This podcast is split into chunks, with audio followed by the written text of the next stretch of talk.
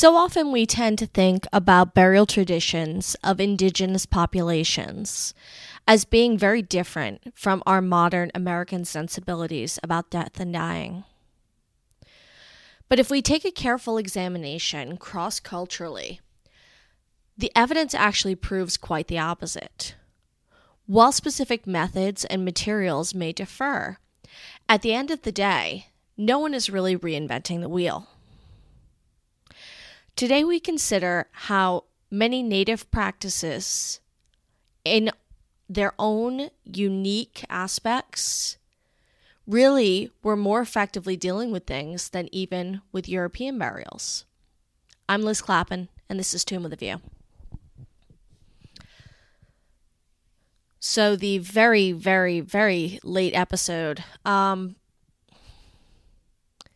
don't write a book. That's my recommendation. Uh, I have been, again, buried under edits of my most recent project on the Salzburgers of Effingham County, which is a topic just as not interesting as you would expect. Um, but I did get to do some fun cemetery stuff on this project. But unfortunately, it has delayed getting this out this has also just been a very research intensive month. And I'm going to talk a little bit more about that. But in many ways, it's actually very rewarding. And I am sorry in a way that I put off doing Native North American burials for so long. And I already, if you have listened to the past two episodes, I definitely enumerated that, particularly in the episode I did on NAGPRA a couple weeks ago talked about, you know, as a Caucasian woman who has zero ties to native populations, aside from having an undergraduate degree in anthropology, I am very sensitive to this. And I don't want to speak to anyone's culture. And as I'll discuss in a little while, un- unfortunately, so often it is the white population that speaks to native culture. But I think that, especially as listeners who are very engaged and who are very interested in burial customs and what we see, the parallels that happen, and this is an, a long standing argument that has been going on over a number of things. You know, the stepped pyramids that you see in Mesoamerica, the idea of, you know, Thor Heyerdahl and the Kon-Tiki and the idea that the only possible way that the native populations could have learned this type of technology would be if someone had sailed over from Egypt and brought it with them.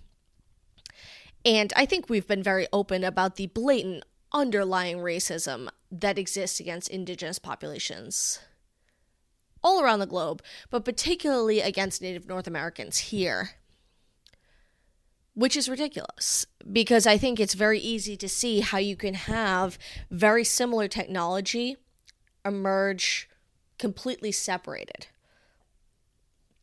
And I think that what we're going to talk about today definitely enforces that. Now, something I didn't really go too far into, but I definitely have mentioned over the past two episodes is the challenges of doing research into native burial customs primarily because the majority of these cultures do not have a full written history. Their traditions are oral traditions, and I actually have a quote later that definitely speaks to that. So it's not like they were recording things. The majority of the recording was done post contact, so it is done by people who are observing these cultures. And of course, those observations have their own cultural bias. Likewise, in terms of these traditions, we only see a portion of this. Not every culture exists in the exact same form that we tend to think of in our Western world. So, the geographic and cultural diversity of Native American tribes by default means that their practices also vary. So, if you listened last week when I talked about the mound builders, they covered a fairly wide range, but it was mainly in the near Midwest. So the area sort of surrounding the Great Lakes, moving south from there. Remember the Ohio River Valley, the Mississippi River Valley. The tribes I'm going to be talking about today mainly populate the Midwest, and I use the Midwest in a very wide range. So I'll be talking about the area similar to the mound builders around Wisconsin and Minnesota and things like that, but also going far further west. And as a result, the majority of the tribes that I will be talking about are definitely migratory in nature. They are the true hunter gatherers. They are the Plains Indians that are most often portrayed in American film, in American television, things like that if you have seen the majority of films or depictions of Native Americans that are made by popular culture, odds are you were looking at the Plains Indians. And certainly, I feel like going back, and I, I feel like I should make a fun category now of you know nonsense that you learned in sixth grade social studies, but I feel like that was one of the distinctions that was made when you probably had to sit down and you had to do a report you know, you got assigned one of the tribes that were the Plains Indians.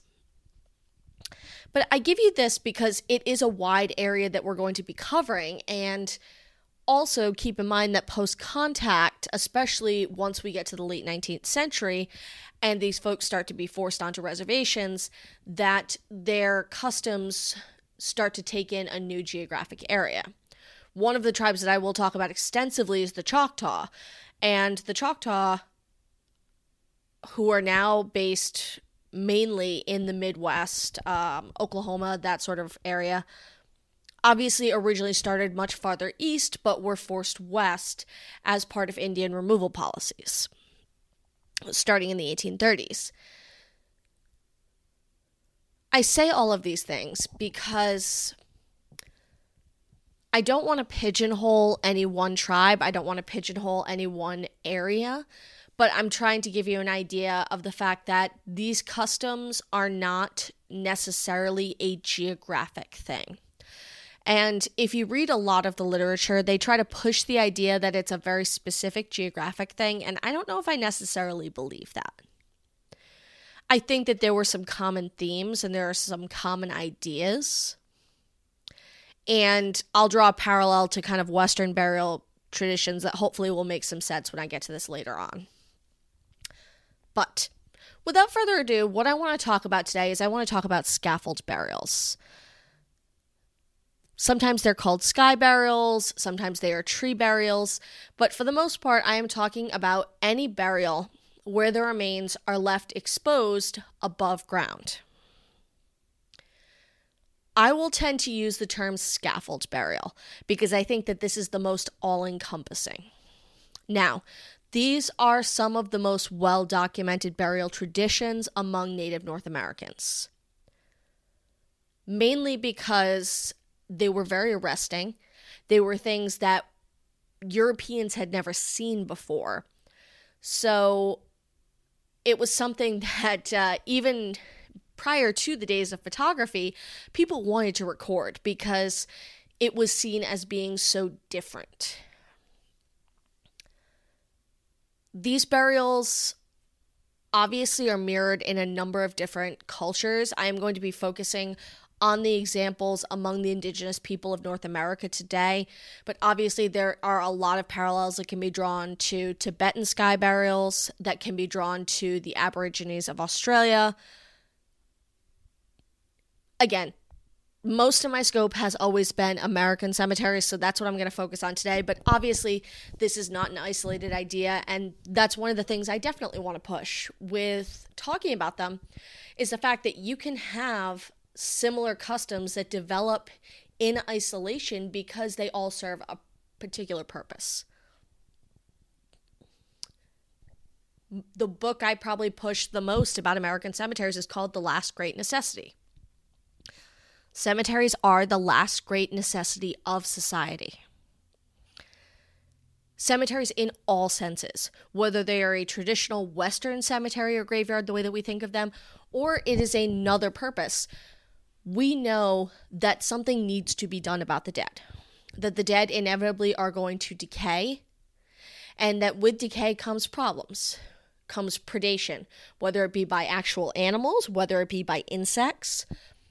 There is a decomposition. Often there can be a spread of disease the dead need to be dealt with. And so the way that indigenous cultures deal with the dead is surprisingly similar to the same challenges faced by every other culture. So, to start off with, what I want to talk about is actually something I probably should have addressed last week, but I had a ton of ground to cover. And that's the origin of a lot of the understanding that we have of Native culture. And this all grows out of something called the Bureau of Ethnog Ethno that grows out of something that we call the Bureau of American Ethnology. Uh, the American part is added in 1897, so it is not originally American. It's originally just the Bureau of Ethnology. And it was created in 1879 by an act of Congress um, for one pretty specific purpose, but then it kind of mushroomed from there. And the original purpose was that the Interior Department, what we would today call the Department of the Interior, wanted to give they are sort of in an amorphous place where they want to give away the random collections that they have because of the creation of the Smithsonian. And they are trying to transfer everything that they have to the Smithsonian that is specific to the culture of indigenous people. Now, a lot of this takes the form of archives, so written records, written accounts, early photographs, things like that. But in addition, there's also a lot of material. Ma- I'm having trouble tonight. Material culture um, that is related to them. So all of these records, all of that goes to the Smithsonian. And if you are familiar with the history of the United States and Manifest Destiny and sort of the development of the American West, you probably recognize the name of the founding director, a man named John Wesley Powell. Um, born in 1834, he dies in 1902. He is probably best known for also being the second director of the U.S. Geological Survey and he was part of the first government funded exploration down the Colorado River where they went into the Grand Canyon. So, likewise, being so closely tied to the American West, understanding it, studying it, he becomes the leader of a group of early anthropologists who are sorting through all of this information. And also, they realize that with the extermination policies that are in effect, that this culture is dying. And so they are struggling to try to document it as quickly as possible a lot of this has to do with linguistics, where they are trying to capture languages as the speakers slowly die out. A lot of it has to do with different types of material culture.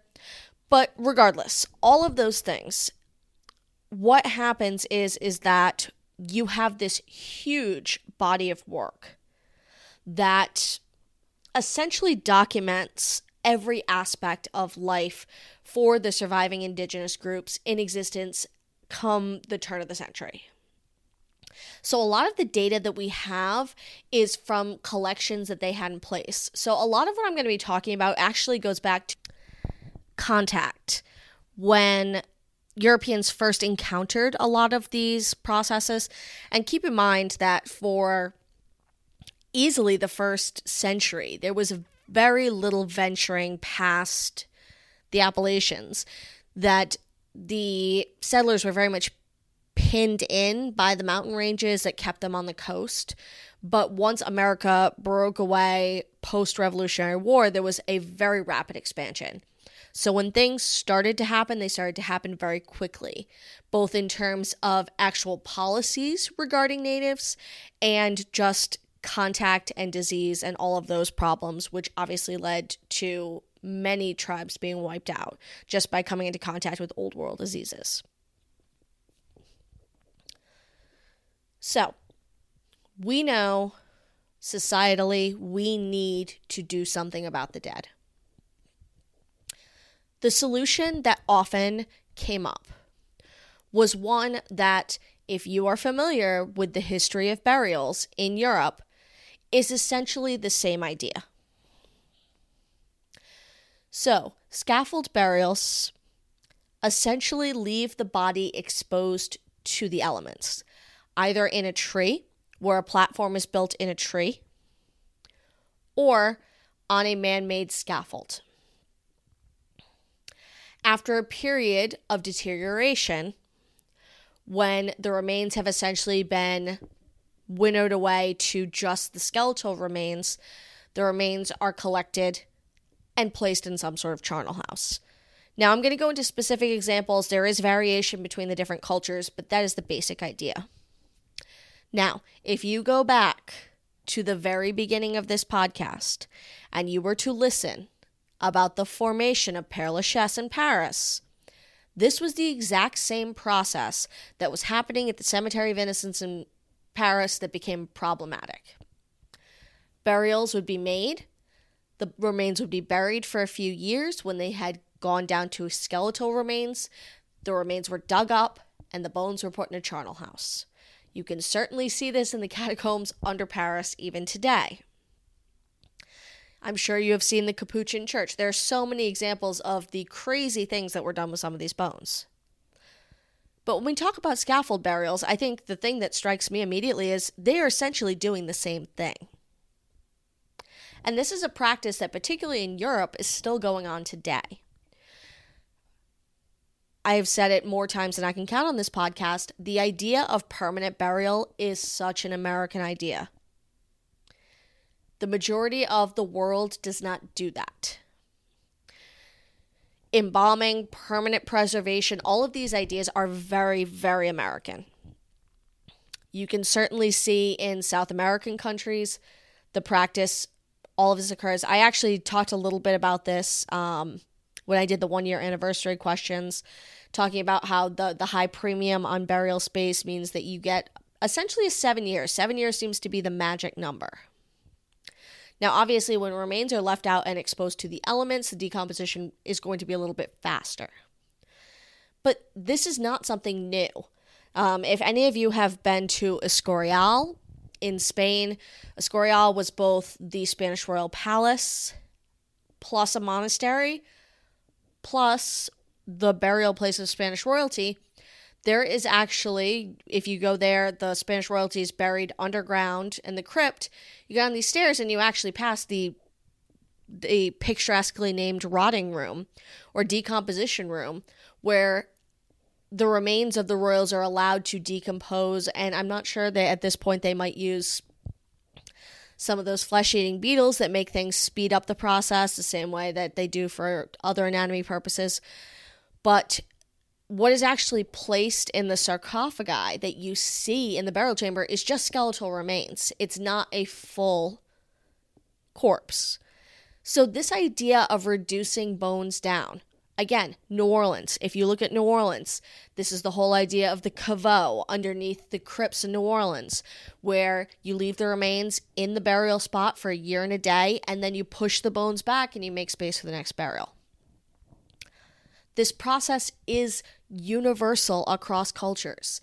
The scaffold burial is just a particular permutation that we see in Plains Indians.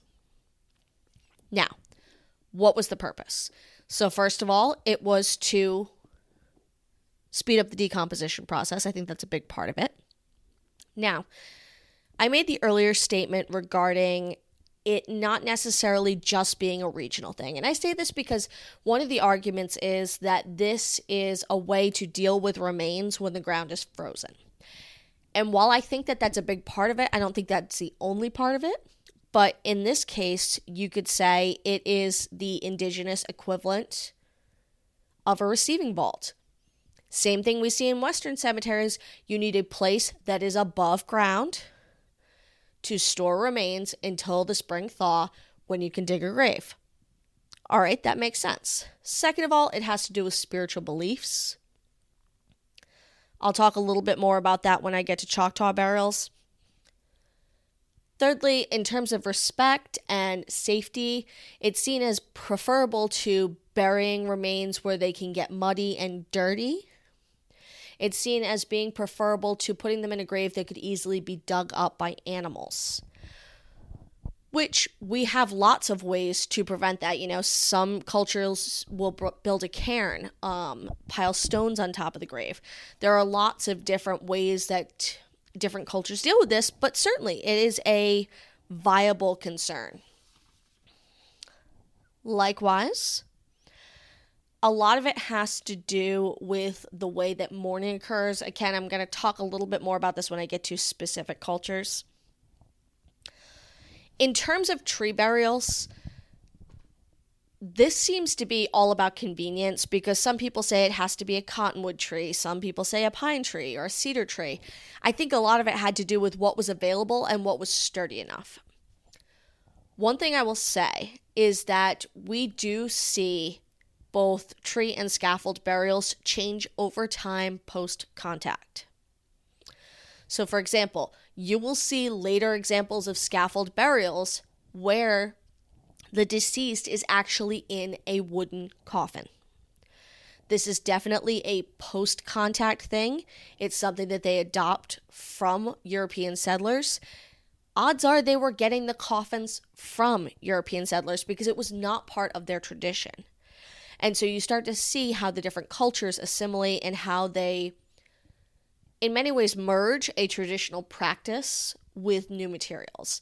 And particularly on the Great Plains, I will say that anybody who read Little House on the Prairie certainly knows that wood is at a premium on the Great Plains. That's not to say that there is no wood, but using wood for something like building a coffin would not have been a major priority. We see remains often covered in bark, so they would take part of the tree. And obviously, the scaffolds are made of wood, but you will see, and I will definitely post some photos of these. They are very easy to find uh, on social media, but the practice 100% was about using fairly minimal materials, which eventually would biodegrade and often would be burned after the remains were removed. Now, who practiced this? There are several dozen tribes um, the Sioux, the Cheyenne, uh, the Ojibwe, uh, the Choctaw, the Crow, the Mandan. It, there, there are probably easily two dozen different tribes where this was their core belief system. Like I said, you do see some of the traditions change over time post contact, obviously, because the influence of Europeans on tribes is almost immediately seen. They do trade, you start to see things show up in the archaeological record of them having European made goods it's impossible when two cultures come into contact that there's not going to be some exchange. I think everybody who has done 23andMe and found out how much Neanderthal they are definitely can speak to this that there is overlap between cultures regardless. I do enjoy that Europeans get pretty sanctimonious about a lot of this. Um, in a way that I think is is kind of ridiculous because I already enumerated how essentially this practice is something that's not exactly reinventing the wheel. Um, perhaps my favorite is an encounter um, by a man named Charles Lanman, who was an artist. And in 1846, he spoke um, about seeing the Ojibwe graves, saying, quote, What a strange contrast in every particular did it present to the graveyards of the civilized world. Not one of all the multitude had died in peace or with any knowledge of the true God. Here were no sculptured monuments, no names, no epitaphs, nothing but solitude and utter desolation. Well, this is something that's challenging because, again, when you don't understand belief systems, when you don't understand the lifestyle of a hunter gatherer culture. Now, if you listened last week to me talking about the mound builders, you may have recalled that I read a lot of accounts post contact of early archaeologists complaining about the fact that Plains Indians would come back and bury their bones on the existing mounds. And I think that there's definitely a tie in, and there's a reason that I did mounds and then I did scaffold burials because I think that they are linked. I don't necessarily say that every tribe that practiced scaffold burial also has burial mounds, but I think that they are closely linked, and often the remains in burial mounds may have been scaffold burials that once they were packaged were placed in mounds. I am not an archaeologist. I can't say that as a blanket statement, but I think particularly post contact, when there started to be challenges to their traditional way of life, that this was one of the ways that they dealt with it. Perhaps as they were driven away from where they had previously buried remains, they found these mounds which they knew were native burials, and so they started to use those in their place. I don't have any concrete evidence of this, but to me, it makes perfect sense there is definitely a focus on high ground. That is something that is shared by almost all of these cultures. That the places where they built their charnel houses, the places that the scaffold burials were, they were on the high ground. And if you think about a culture that is based around the Great Plains, this makes a lot of sense. Because in their landscape, and if you've been out in the Midwest, I can remember driving through western Kansas and seeing a rainstorm come towards me. And it literally looked like a wall of water coming at the car because it's so flat. So, if you have any high ground, I can see very much in terms of their cosmology how they would see that as a place of spiritual importance. So, the physical landscape is very closely tied to these, and the idea of elevating the body, elevating it above the earth, it all makes sense because we have documentation too that their final charnel houses where the bones were placed after the scaffold burial also were elevated also were located on high ground. And this is what mr Lanman didn't understand. And i love it because i actually read an account of um, father kevin clinton who was the pastor of st peter's catholic church um, which is right outside of St. Paul, Minnesota, and is located near a traditional burial ground that was used. He talks about the idea that, quote, their registry of burials is recorded in their oral tradition. Westerners did not understand not having written history because they have very short memories and they didn't recall that just a generation or two before, only a select number of them had access to written language. And we certainly know, and I talked a lot about this when I talked about Salem a couple of weeks ago. Literacy is a very modern idea. But even for the illiterate in society, Europeans had ways of showing them. Think about the stained glass windows in Gothic cathedrals and things like that. They were meant to be visual representations so that people could learn the gospel stories without actually being able to read the Bible they don't understand the idea that you can have multiple generations who have never written anything down but continue their stories and their traditions. It is so outside of their understanding of the world that it's very frustrating for them.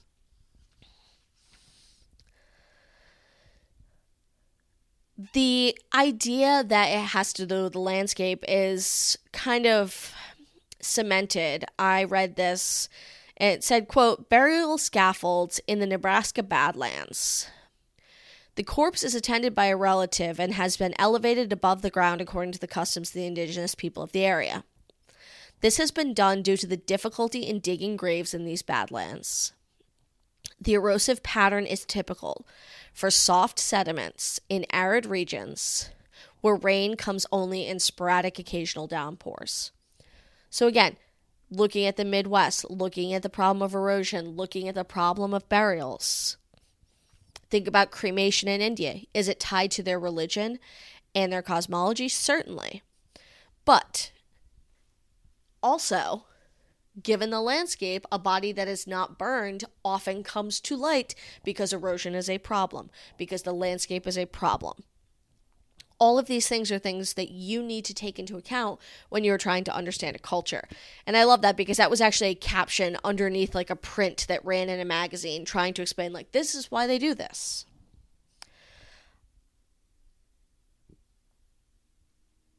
This is so closely tied to cultural ideas.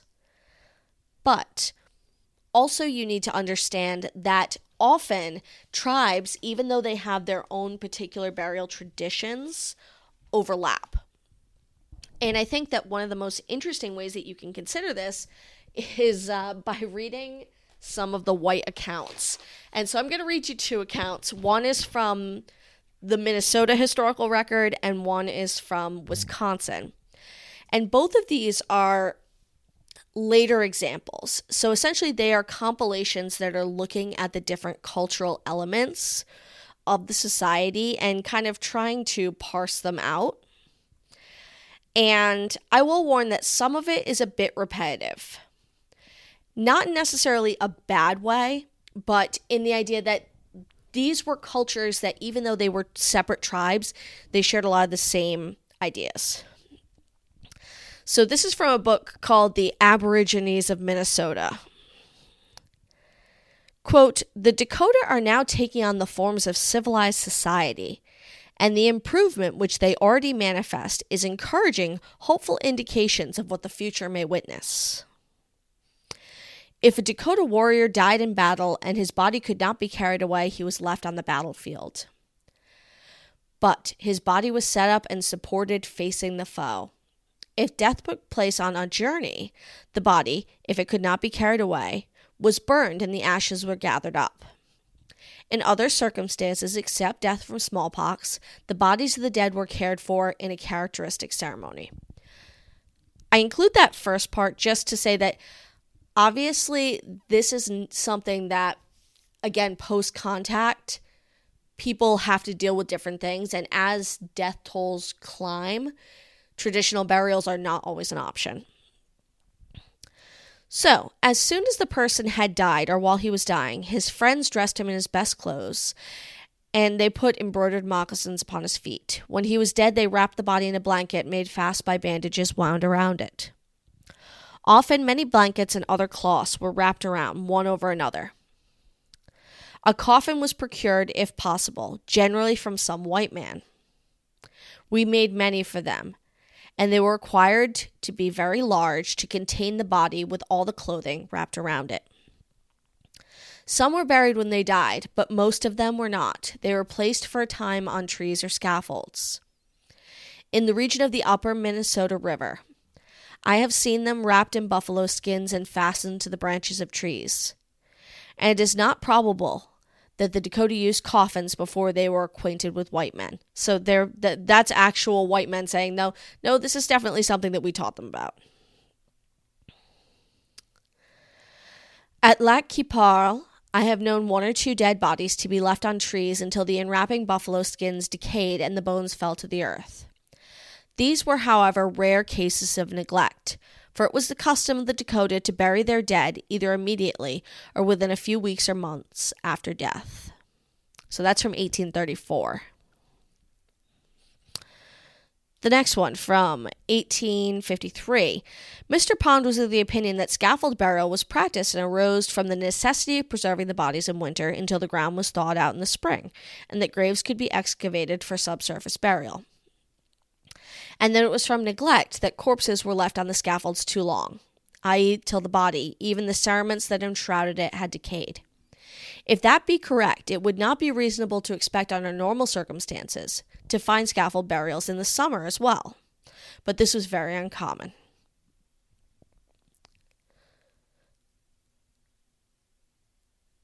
Mr. E.D. Neill stated, quote, When anyone dies, the nearest friend is very anxious to go and kill an enemy.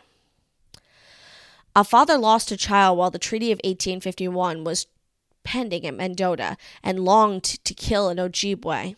So they're talking about intertribal battles. As soon as an individual dies, the corpse is wrapped in its best clothes. Some that are acquainted with the deceased harangues the spirit upon the virtues of the departed, and the friends who sit around with their faces smeared in black pigment as a sign of mourning. Their lamentations are very loud, and they cut their thighs and legs with their fingernails or pieces of stone, to give vent, as it would appear, to their grief. The corpse is not buried, but placed on a scaffold in a box, some eight or ten feet from the ground. Hung around the scaffold are the things that would please the spirit, as if it were still in the flesh, such as the scalp of an enemy or the pole of a foe, after the corpses had exposed for some months, and the bones only remain, they are buried in a heap, protected from the wolves by stones. So it goes on kind of like in this fashion. These accounts, obviously, you can, you can sense that there is an underlying prejudice. This is somehow unnatural. They acknowledge that there is a reason for it, but there is definitely an attitude about it that you can sense there is a mixture here. Some of these are folks who are actually hired to work for government agencies taking control of indigenous populations. Some of them are soldiers, some of them are doctors. There is a wide variety of people who are weighing in about these. But you can already sense that there is a common association between them. Now, this is from uh, the Bulletin of the Public Museum of the City of Milwaukee. Quote All the Wisconsin Indians practice scaffold or tree burial to some extent.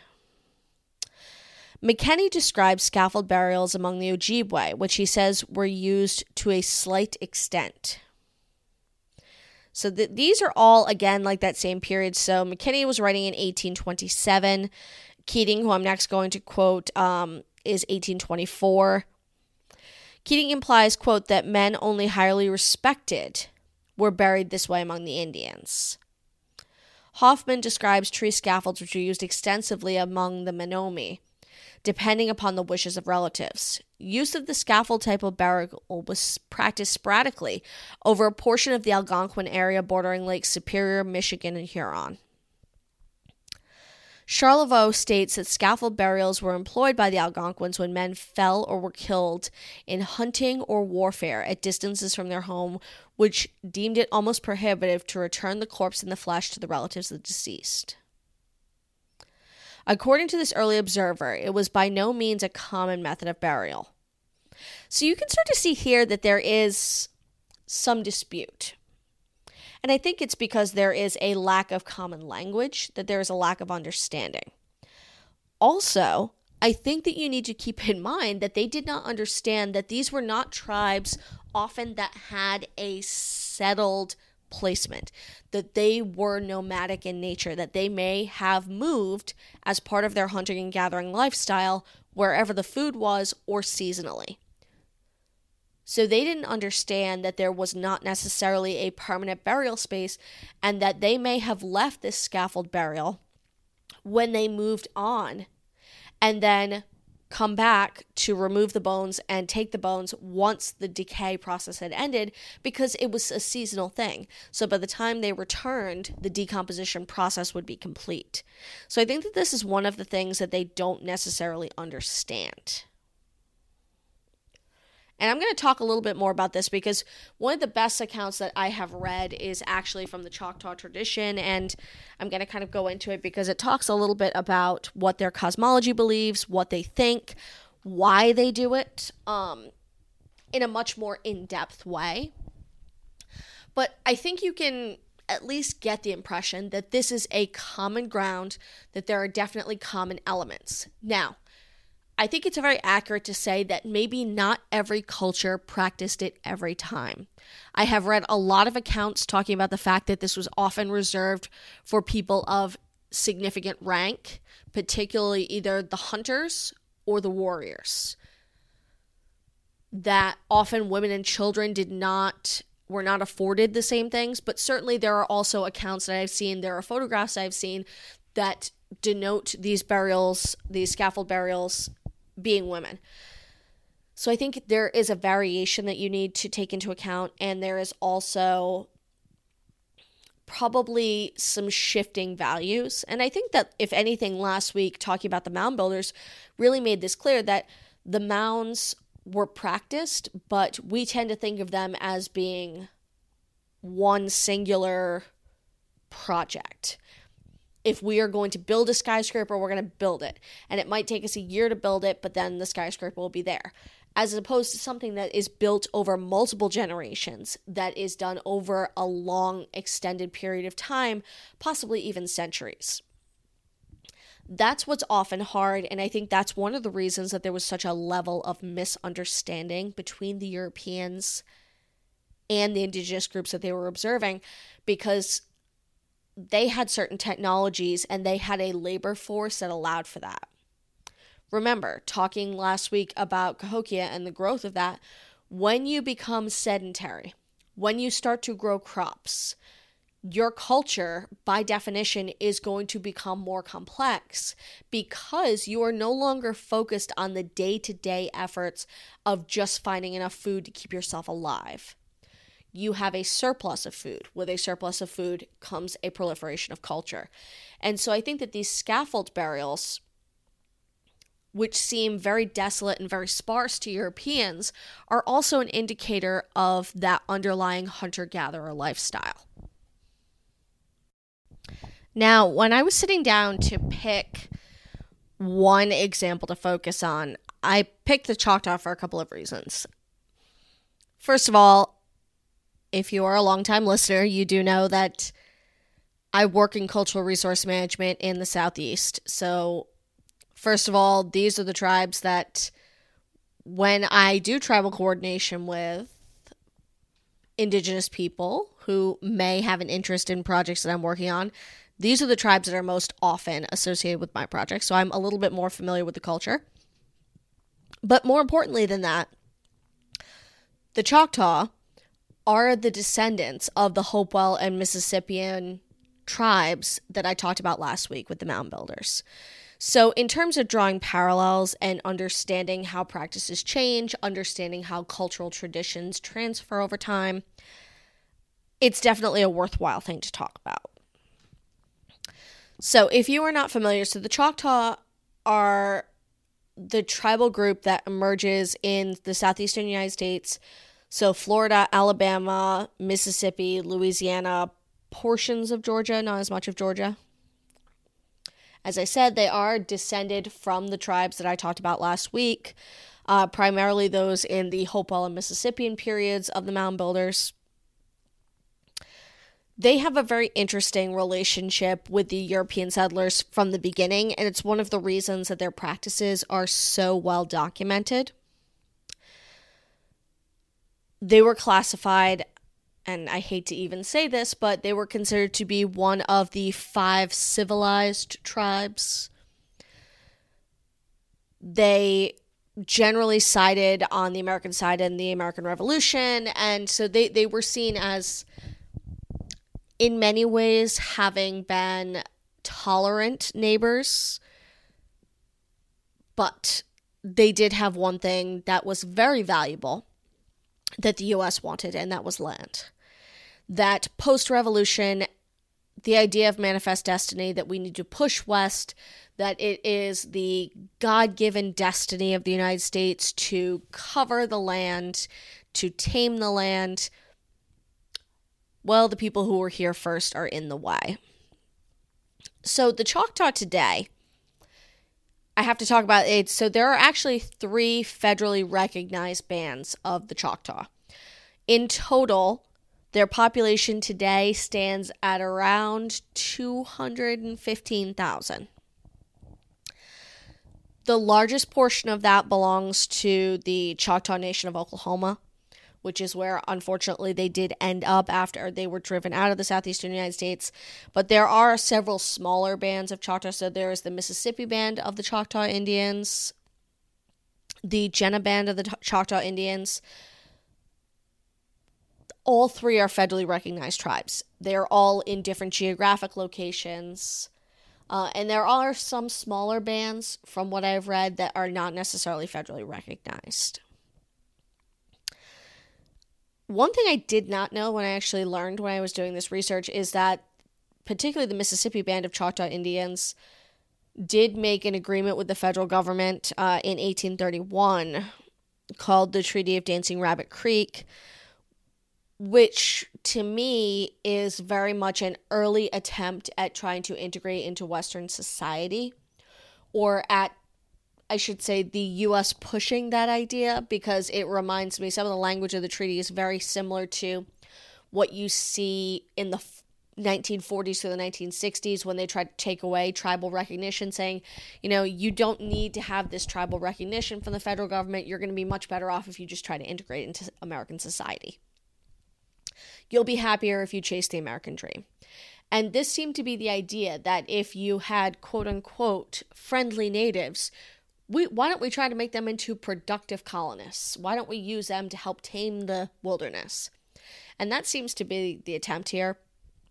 But unfortunately, for the most part, the Choctaw Indians were among the first who were forced to relocate as part of the Indian Removal Act, which was passed in 1830.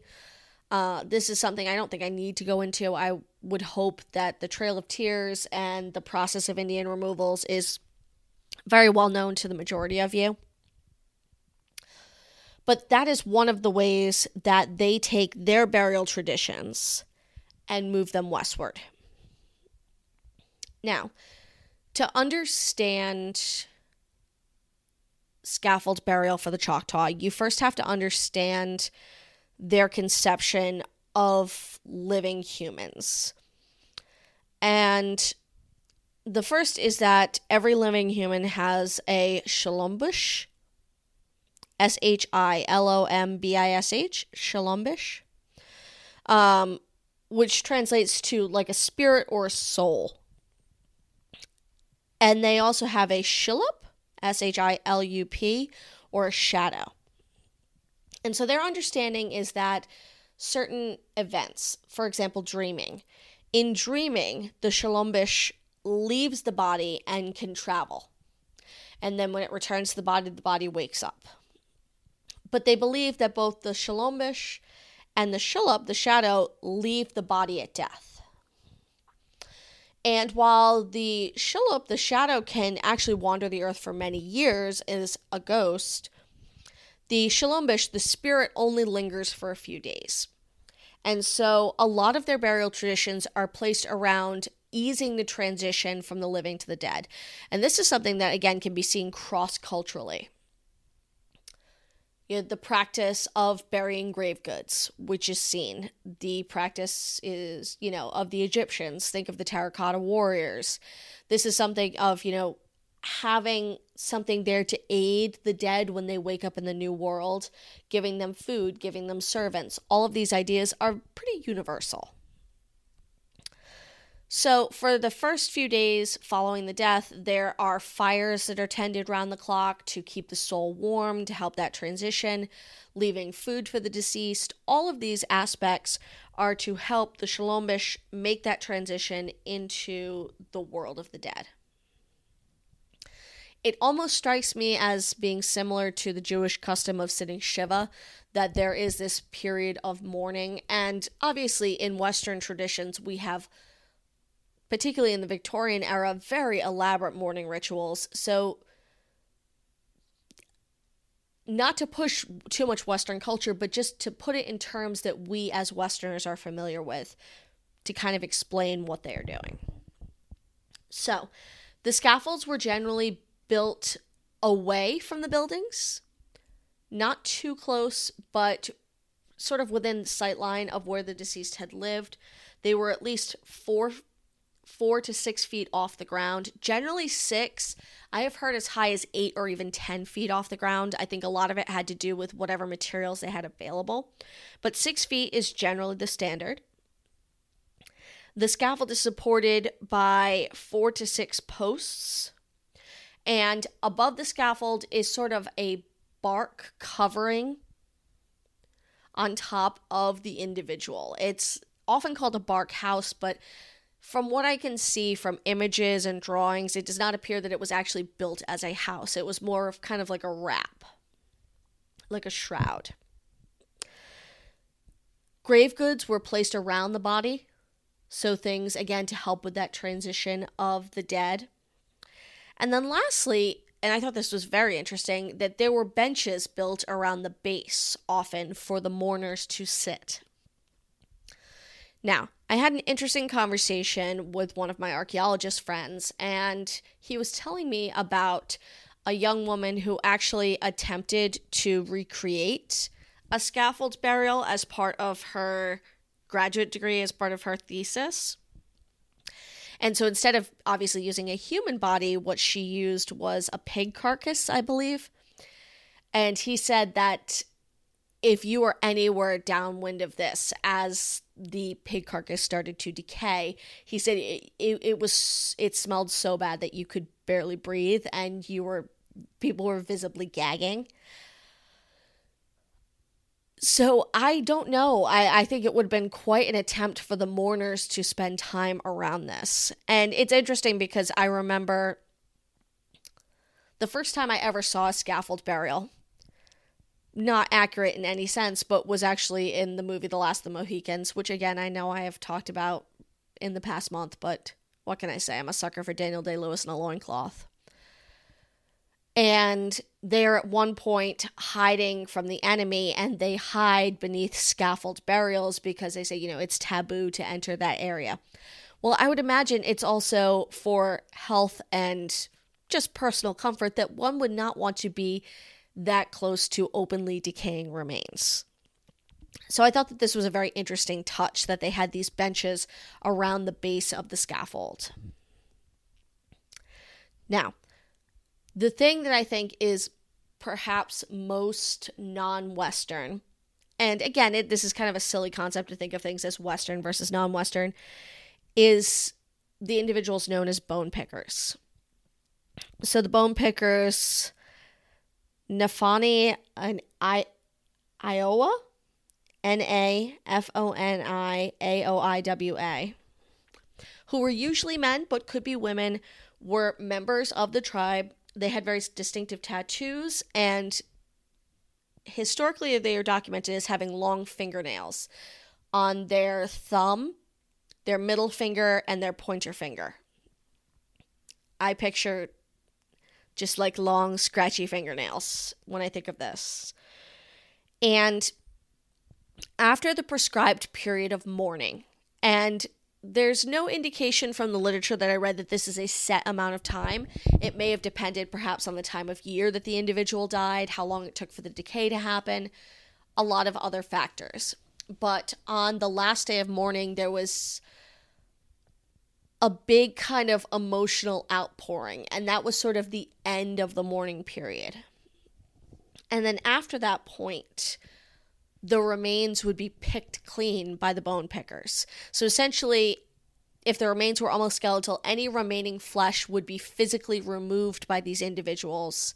The bones would be cleaned and washed, and the skull would be painted red. And at that point, the remains were returned to the family to be placed in the charnel house. And the charnel house in the Choctaw culture is the Hatak Ili Foni Ayashia, H A T A K I L L I F O N I A I A S H A. That's the last word that got me. Ayasha? Ayasha? Maybe that's it. But so, interestingly enough, the charnel houses were also a scaffold structure. So they too were elevated six feet above the ground on poles. It had a roof, but it was open on both ends. And this almost reminds me very much of the New Orleans style family tombs. Because what they would do was there would be multiple collections of bones placed in the charnel house over time. And they would be left there until the charnel house was full. And then eventually the bones might be removed if they needed more space in the charnel house. So it's a multi generational mausoleum almost collection of bones placed in this charnel house. Again, I think this probably varied depending on how sedentary or how wide the area was that was covered by the tribe. But it does appear that these are long standing traditions that do last for quite some time. It's so interesting, and I I don't know what the veracity of this is, but it I did read some accounts that said during the Trail of Tears that those who were in mourning and had not yet had a chance to remove remains from scaffolds chose to stay behind initially so that they could finish out their period of mourning. And knowing later that the Mississippi band of Choctaw Indians did sign this treaty a year after the Indian removal started, you have to wonder if maybe their mourning practices played a role in that. I don't have any proof of this, but I thought that was kind of an interesting little twist on the story. I did read that some of the early ethnographers who had written about the culture talked about how there was a celebration for the dead that was held every year in November.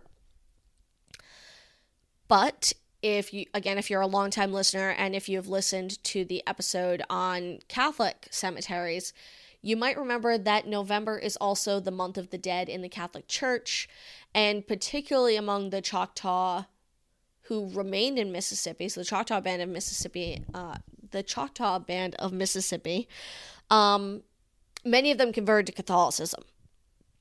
So I have to wonder if this is something that actually happened every year in November, or if this is an example of the overlap of Catholic culture and Choctaw culture, where some of their traditions got mixed up and may have overlapped, similar to the way that um, you know, Loas and different spirits from voodoo culture have been merged with Catholic ideas of saints. And something tells me because it just happens to be November. And obviously, I don't think that historically the Choctaw followed anything close to a Gregorian calendar. It just seems a little too convenient not to be a little bit of cultural appropriation. But still, I thought it was kind of an interesting aspect of it. Now, I mentioned earlier that these scaffold burials can be seen into the 20th century. There are a few examples that you can see, photographs uh, in the Library of Congress, a, a number of other places that document these as late. I think the latest I may have seen was like 1912 as I said, the cultural appropriation and using coffins and more traditional styles of burial linked with being placed on reservations where they are suddenly sedentary, they are in one location, I think means that a lot of the traditions did start to die fairly quickly. And interestingly enough, even a lot of the accounts that I read um, from different tribes and from in- people who are actually of indigenous origin, much of the talking that they do about scaffold burials is not from their own experience, but it's based off the ethnographers who were documenting this stuff in the 19th century. So, hopefully, that draws an interesting parallel between the mound builders and the progressive westward migration of tribes um, after the Indian Removal Act these are some of the most striking burials that you will ever see. They they they really are exceptional. I think just because they seem so foreign, but hopefully as I proved today, they really aren't. They are trying to deal with the same realities of death and burial that we as a western culture have been struggling with for centuries and in many ways still are. If you are enjoying the podcast, please leave a rating and review wherever you get your podcasts Apple Podcasts, Spotify. You know what I'm talking about. Follow along on social media for lots of other extra goodies, both on Facebook and Instagram. You can find Tomb of the View podcast very easily. And if you are seeing things too, uh, I haven't had a lot of shares recently, but please interact with me. Send me some fun stuff. Uh, it is coming up on Thanksgiving this week. Don't forget, be safe. Uh, and if you do see your family, tell them that uh, really, I don't think that anybody was showing anybody else how to grow corn. Uh, and that maybe we should try to embrace a little bit of the history that has so often been forgotten. So tell them about scaffold burials over dinner. That should be a fun conversation starter. But I hope everyone has a very safe, healthy Thanksgiving, has lots to be grateful for. Hopefully, you are all continuing to be in good health. And hopefully, having a four day weekend. Next week's episode won't be late. But for now, I'm Liz Lanman, and this is Tomb with a View.